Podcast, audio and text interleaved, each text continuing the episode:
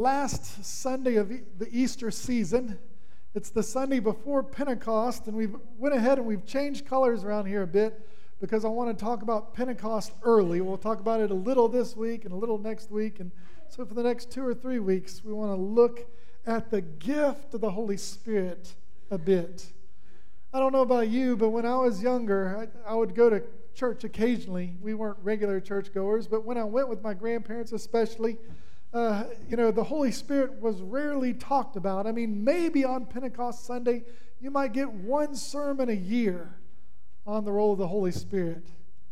Uh, but the Holy Spirit and its activity in our world and our lives deserves a whole lot more attention than one Sunday a year. And so we want to take its, its next couple of Sundays, especially, and really dig in to the nature of the Holy Spirit. And so this morning we're going to be looking at how the Holy Spirit connects in the Old Testament and with the coming of Jesus. And in that, I want to give sort of a thanks. This is to Nicky Gumbel, who does the Alpha course. A lot of the things I share today aren't necessarily totally original ideas, some are connected to his uh, similar talk on the Holy Spirit. And so I, I want to acknowledge that. Um, but we will begin today with a story from Exodus. Uh, Moses is out in the wilderness with the children of Israel. They've been wandering around for quite a while. And I tell you, those Israelites, they're just a, in all honesty, they're a pain. They complain, and the Lord gets mad and reprimands them. Then it says there's a rabble. They begin to crave other food. They come to Moses and say, We're tired of this manna. All we've been eating for months and weeks and years is manna. We don't want any more manna. We'd like some real meat. And so they're out crying in front of their tents, and Moses has had enough, and the Lord has had enough. And Moses finally says to the Lord, Why did you put me in charge of these folks? They're stubborn, they're rebellious, they're whiny. I can't do it. Find somebody else. And the Lord replies, Well, okay, you're, you're right. You need help. And so that's where we begin today, is with this help. In verse 16, the Lord said to Moses, Bring me 70 of Israel's elders, who are known to you as leaders and officials among the people. Have them come to the tent of meeting, that they may stand there with you and I'll come down and I'll speak with you there, and I will take some of the power of the Spirit that is on you, and I'll put it on them. Then they will share the burden of the people with you, with you so that you will not have to carry it alone. And now, after this, uh, the people get ready because not only are they getting ready for this meeting, but they're getting ready for a bunch of meat. The Lord is going to provide them birds upon birds upon birds without number till they get sick of meat and would go back and preferring manna again. And sort of after that little episode, we find these words in verse 24. So Moses went out and told the people what the Lord had said, and he brought together 70 of their elders and had them stand around the tent where the Lord God revealed himself. And then the Lord came down in the cloud and spoke with Moses. And he took some of the power of the Spirit that was on Moses and he put it on the 70 elders. And when the Spirit rested on them, they prophesied, but they did not do so after that, or did not do it again. However, two men whose names were Eldad and Medad, they'd remained in the camp. Now they were listed among the elders, but they did not go to the tent of the Lord. Yet the Spirit also rested on them, and so they prophesied in the camp with the people. And a young man ran and told Moses, Eldad and Medad, they're prophesying in the camp. So Joshua, son of Nun, who had been Moses' aide since a youth, spoke up and said, Moses, my Lord, stop them. But Moses replied, Are you jealous for my sake? I wish that all the Lord's people were prophets, that the Lord would put his spirit on them. And then Moses and the elders of Israel returned to the camp. This is the word of God for you and me, the people of God. Thanks be to God. Will you pray with me and for me as we prepare? Lord, help us listen to your heart, to your love. Lord, help us open our hearts and allow the Spirit to do new things.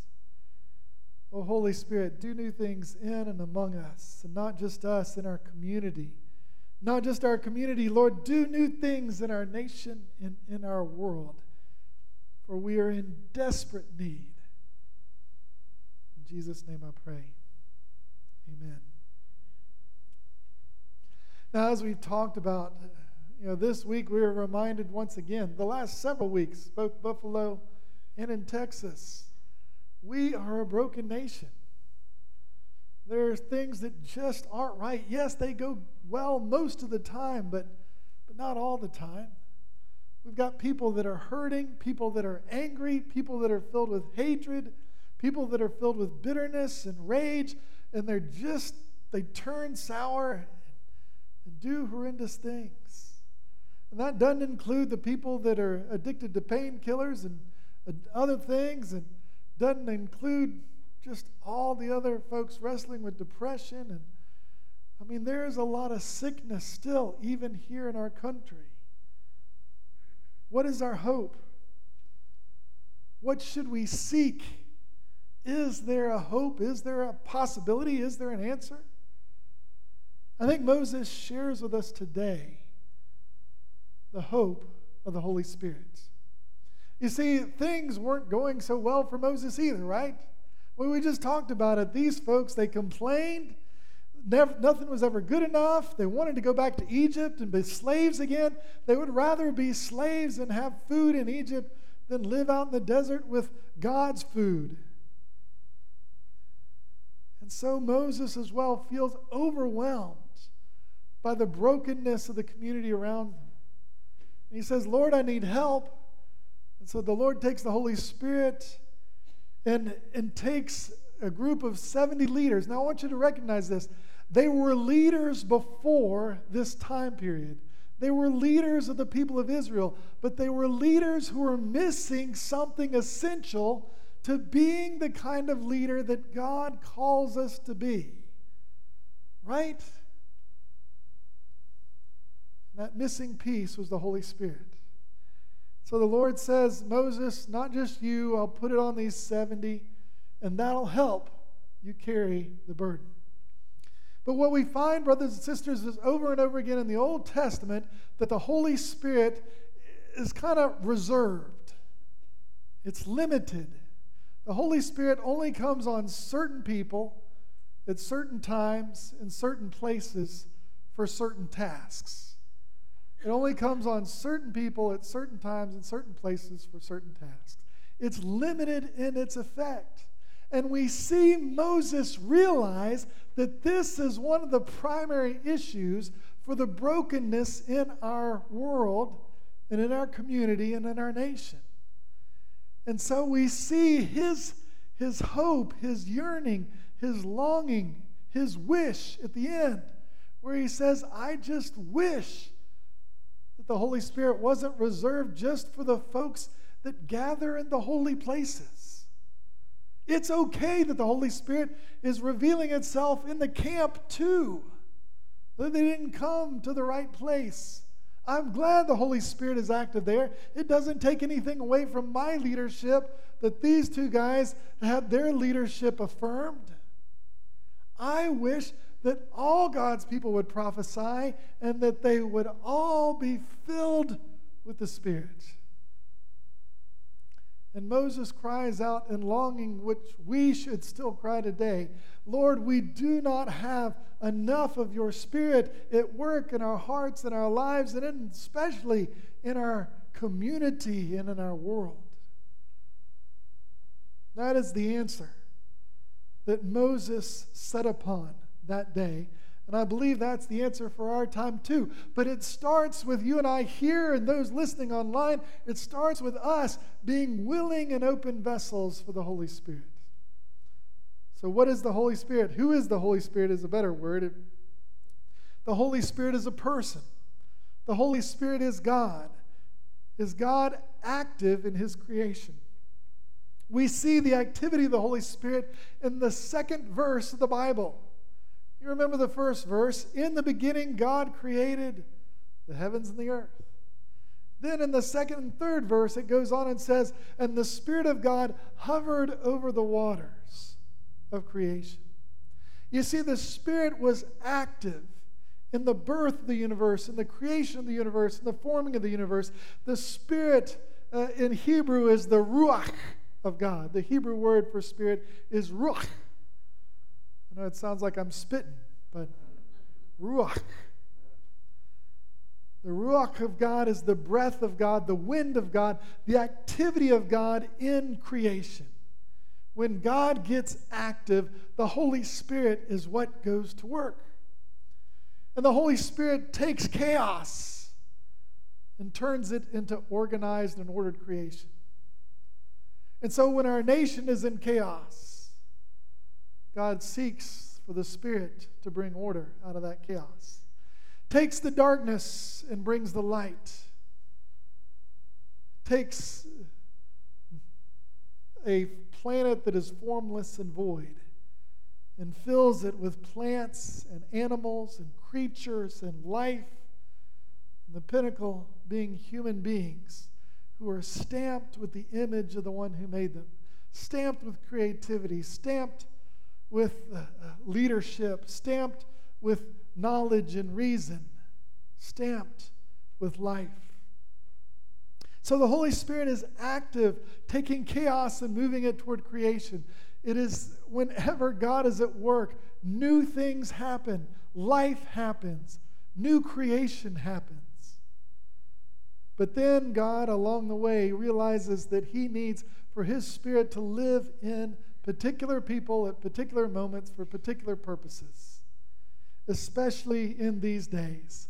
And so, when He would find a leader or someone who would listen to Him or follow Him, He would anoint that person like a Moses, for instance. And He would call that person and empower that person with His Spirit to lead others into a living relationship with the creator of the universe.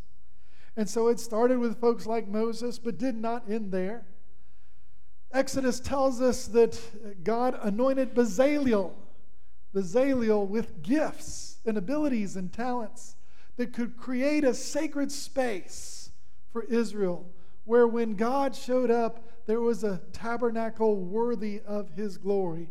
And so Bezalel was tasked to do the, the woodwork and the ornamentation and the design and the beauty and the jewelry and the gold and the bronze and put it all together to make a place, a sacred space where they could encounter the living God. Bezalel was given gifts of creativity and craftsmanship for God's glory. These 70 elders were also given gifts of prophetic leadership. And oftentimes, a sign of the Spirit is prophecy. Now, I want to clarify a little bit about prophecy because oftentimes, when you think of prophecy, what do you think about? Foretelling the future. Oh, that's not the primary purpose of prophecy. It's not to foretell the future. The primary purpose of prophecy is to try to get in so in touch with the living God that you can speak a word of truth a word of life, a word of encouragement, a word of good news, or a word of coming judgment that is true, that is what the people need to hear to help motivate them to bring change and to bring transformation and to bring a new way forward to again take us from that state of chaos, right, and move us to a place of clarity. The words of the prophets were words that helped bring clarity in their chaotic world, words they needed to hear today to help them know what to do tomorrow and then in the days ahead. And so we see that prophetic gift here in Numbers. But then it goes on. And we move to the judges, and we see a person like Gideon, for instance. Gideon, a young man who's scared to death of the Philistines and the Amalekites and those who are surrounding him and he's uh, hiding from them until he hears the Lord's voice. And the Lord says, Gideon, I have called you to be a mighty warrior.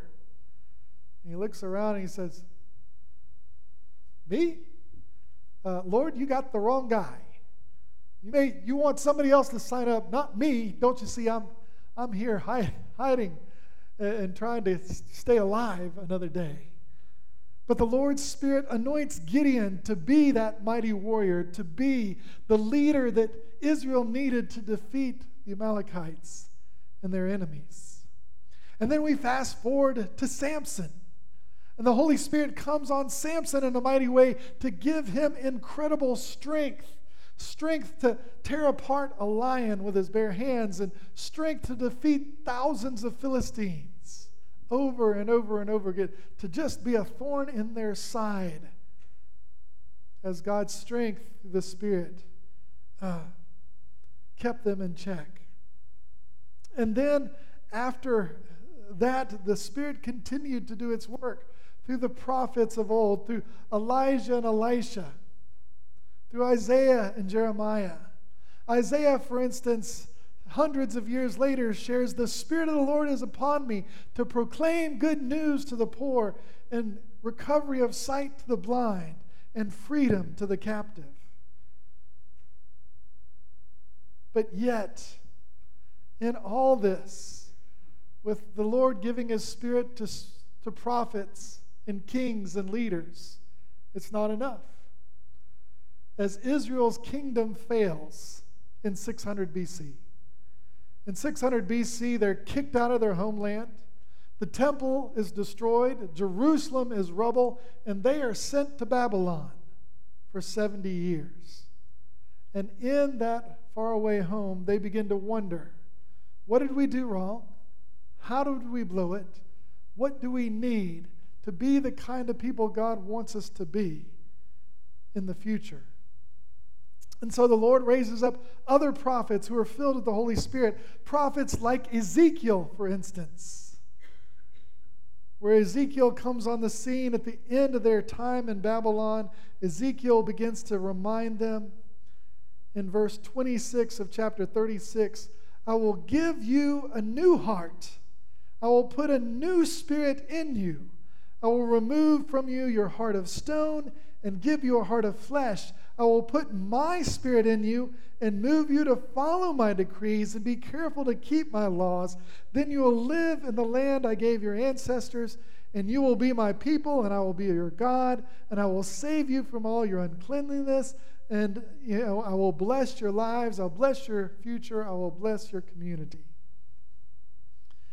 But here, Ezekiel begins to realize what Moses wished for. That is what we need. We need a new heart. We need a new spirit. If we don't get the new heart and new spirit, then we cannot make things right. We cannot live the way God wants us to live. And so there begins to grow this promise that the Father would send His Spirit not just on a few people in a few places for a few purposes, but that the Lord would begin to send His Spirit on everyone who would open their hearts to Him. And so we see from the prophet Joel, for instance, Joel envisions this promise of the Father, this hope of Moses. And afterward, he says, I will pour out my spirit on all people. Your sons and daughters, both men and women, will prophesy. Both your old men will dream dreams, and your young men will see visions. Even on my slaves and servants, both men and women, the lowest of the low to the highest of the high, I will pour out my spirit in those days. I will show wonders in the heavens and beyond the earth. And so Joel here again gives the hope of the Father that they are waiting for the Spirit to show up in a way that's available not just for a few, but for anyone who calls on the name of the Lord to be saved. And then in 400 BC, the end of the Old Testament uh, witness and prophets, the Spirit seems to go very quiet. Nothing happens for hundreds of years. Israel once again becomes slaves to Greece and then slaves to Rome. But then a new day dawns, and the Holy Spirit's activity begins to peak up in a way that they hadn't seen in hundreds of years. First of all, a priest named Zechariah is filled with the Spirit and begins to hear that he will have a son in his old age. His wife Elizabeth is filled with the Spirit one day when her, her, her cousin comes by, Mary. And it says the little baby boy John leapt in her womb. The baby is filled with the Holy Spirit. Elizabeth is filled with the Holy Spirit and says, Blessed are you, Mary, for the Lord has chosen you for good things. And then the Holy Spirit comes upon Mary in a powerful way to create in her a life unlike any other, whose name is Jesus. The spiritual activity in this season is more than they've seen in hundreds of years. But it continues on as John the Baptist grows up and preaches in the wilderness. He begins to link the person of Jesus with the power of the Holy Spirit. He says, Listen, I come out here in the wilderness to baptize you, to wash you with water, so that you might wish to be clean. But I can only clean you a little bit to get ready for the coming of Jesus. But when that one comes, whose, whose shoelaces I'm not able to tie up because I'm not worthy of it, when he comes, he will baptize you with the Holy Spirit and fire. You see, brothers and sisters, often when we think of the ministry of Jesus on earth and what he came to accomplish and what he came to do, we think of half of his ministry, right? Why did Jesus come? Well, he came to die on the cross for us. He came to forgive us of our sin and offer us salvation. That's why he came, right? And yes, that's true. That is an essential part of God's salvation, but it's only half part. And if he only brought that half without the other half, we would still be quite stuck in an incredibly broken life and world. And so John the Baptist reminds us he comes not only to save us and to forgive us and to die for us and to rise and conquer death for us, but ultimately he also comes to pour out this gift of the Father, the gift he has promised, the gift that Moses wished for. It will be poured out not just on a few people in a few moments for a few purposes, but upon all God's people. The Holy Spirit on Pentecost comes for you and for me. Not just the preachers, not just the prophets, not just the kings, not just the leaders, but upon all of us. We are all invited to take and breathe in the presence of the living God and the power of His Holy Spirit and let God's prophetic gifts begin to work in us too. And so, as Jesus talks about the work of the Holy Spirit, when in the Old Testament the Holy Spirit goes to work, it often shows up in physical ways, like in strengthening for leadership or in giving strength to Samson. But in the New Testament, the Spirit and its work is turned from physical ways to spiritual ways. Here, the Holy Spirit in the New Testament comes to give us power to live, and most of all, to be a witness for the one who died for us. And like uh, the Spirit gave physical strength to Samson, the Holy Spirit comes to give us spiritual strength to live life daily, knowing that we're not alone. And so when Jesus talked about the Holy Spirit, he said, I am sending you another comforter. I'm sending you another advocate, a helper. And the picture here is that the Holy Spirit is the one who comes alongside us and reminds us that we are not alone. We're not alone because God has given us a person, His nature and presence to be with us. And this is one who can guide us into all truth, who can help set us free from sin and death, who can help strengthen us in our weakness, who can help energize us for mission and witness to share the good news of Jesus as we experience it too. And the Holy Spirit is for us today. And not just for us, the Holy Spirit is very much needed to continue to do its work, transforming our nation and world. Perhaps only the Holy Spirit can get a hold of hearts that are dominated by hatred and anger and all those things. And if somebody could just share a little bit, maybe captivate them, that there is a greater love for them than any hatred that they could embrace. And so we look forward then to the day of Pentecost. The day of Pentecost, which we'll look at deeper next week, is the day that the gift comes and comes for all, comes for you and comes for me. And the Holy Spirit, as He comes, brings new attitudes, brings new behaviors, new thoughts, new ways of living, life to the full, new joy, new love, new hope, new peace. And so we look to the Holy Spirit to do something new in and through us too. You know, I think back to our heritage, back to the days of our founders, John and Charles Wesley, and how uh, John didn't want to go to Bible study one night. And if any of you have felt that, you know what, you could go to Bible study, but I just don't feel like it, well, what John learned is you just go anyway. Because when he went down to Aldersgate Street to the Bible study there that night and they read uh, from Martin Luther's preface to Paul's letter to Romans. Uh, not a very exciting thing to read, but whatever was reading, the Holy Spirit was working in John's life and heart. And he says about a quarter to nine, he felt his heart strangely warmed. He said, You know what? I do trust in Jesus for my salvation. I do believe that He died to pay my debt of sin and death.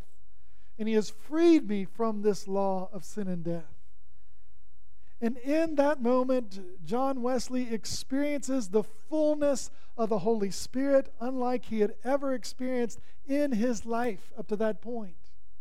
And y'all, as I say that, he'd been a missionary to Georgia, he'd been a minister of the gospel for like five, at least five years, probably already, right? But for the first time, he experiences the fullness of the Holy Spirit. And also, his brother Charles experienced the fullness of the Holy Spirit. And Charles immediately goes from writing poems to writing hymns, and he doesn't stop until he's written 7,000, 8,000 over the course of the rest of his life.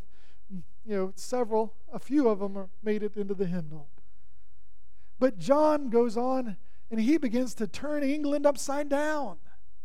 You know, a lot of historians think England could have gone the same way as France into revolt and revolution. But perhaps for the work of John Wesley, filled with the Spirit, sent out to minister good news to the common people that may have saved England from a similar fate to France. And then sent it over here to America and the power of the Holy Spirit has been an active part of who we are as followers of Jesus for 2,000 years. And as I shared, I didn't know a whole lot about the Holy Spirit either. You know, I went to a Baptist camp, and Baptists, there are brothers and sisters there. They're great at sharing. You need Jesus, right? You need His salvation. You need His forgiveness. You need to make Him Lord. But where they emphasize that, uh, they never talked a whole lot about the work of the Holy Spirit. And it wasn't until I was 16 and that young man came down from Asbury Seminary. He came to visit us for a retreat one weekend as teenagers, and you, you know he said, "U2, uh, U2's leader Bono had been singing recently when I was a teenager, singing about I still haven't found what I'm looking for. I know love. I've experienced the good news of Jesus. I know a lot about this and that, but I still haven't found what I'm looking for. And that young man from Asbury Seminary came and shared with us that weekend what Bono is looking for. He's looking for the gift of the Holy Spirit. He's looking to embrace the presence of God in his heart and life in its fullness. Because it's a fullness that can fill us up, splash out on others.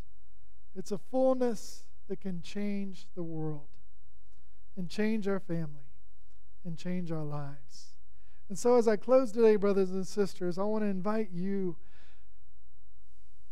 and ask you have you ever asked the Holy Spirit to come and fill your life to the full?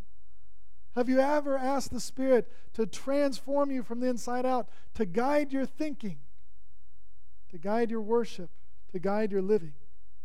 It's a prayer that we should be praying every morning when we wake up. Lord Jesus, come, send your Holy Spirit and fill me up today so I can be the person you need me to be today, so that you can shape me to be the mom and dad I need to be today, to be the local citizen I need to be today for your glory. And so as we close, I want to ask you and invite you will you welcome the Holy Spirit and ask Him work inside your heart and life today? Because, brothers and sisters, as we look at our nation, and the random bad things that keep on happening, it should be a sign to us that we need more of God. We need more of His Holy Spirit. Moses recognized it. Jesus recognized it. John the Baptist recognized it. We must recognize it too. And let's petition the Lord in our lives for the Holy Spirit to come and see what God will do. In the name of the Father, Son, and Holy Spirit. And all God's people said, Amen. Heavenly Father, um,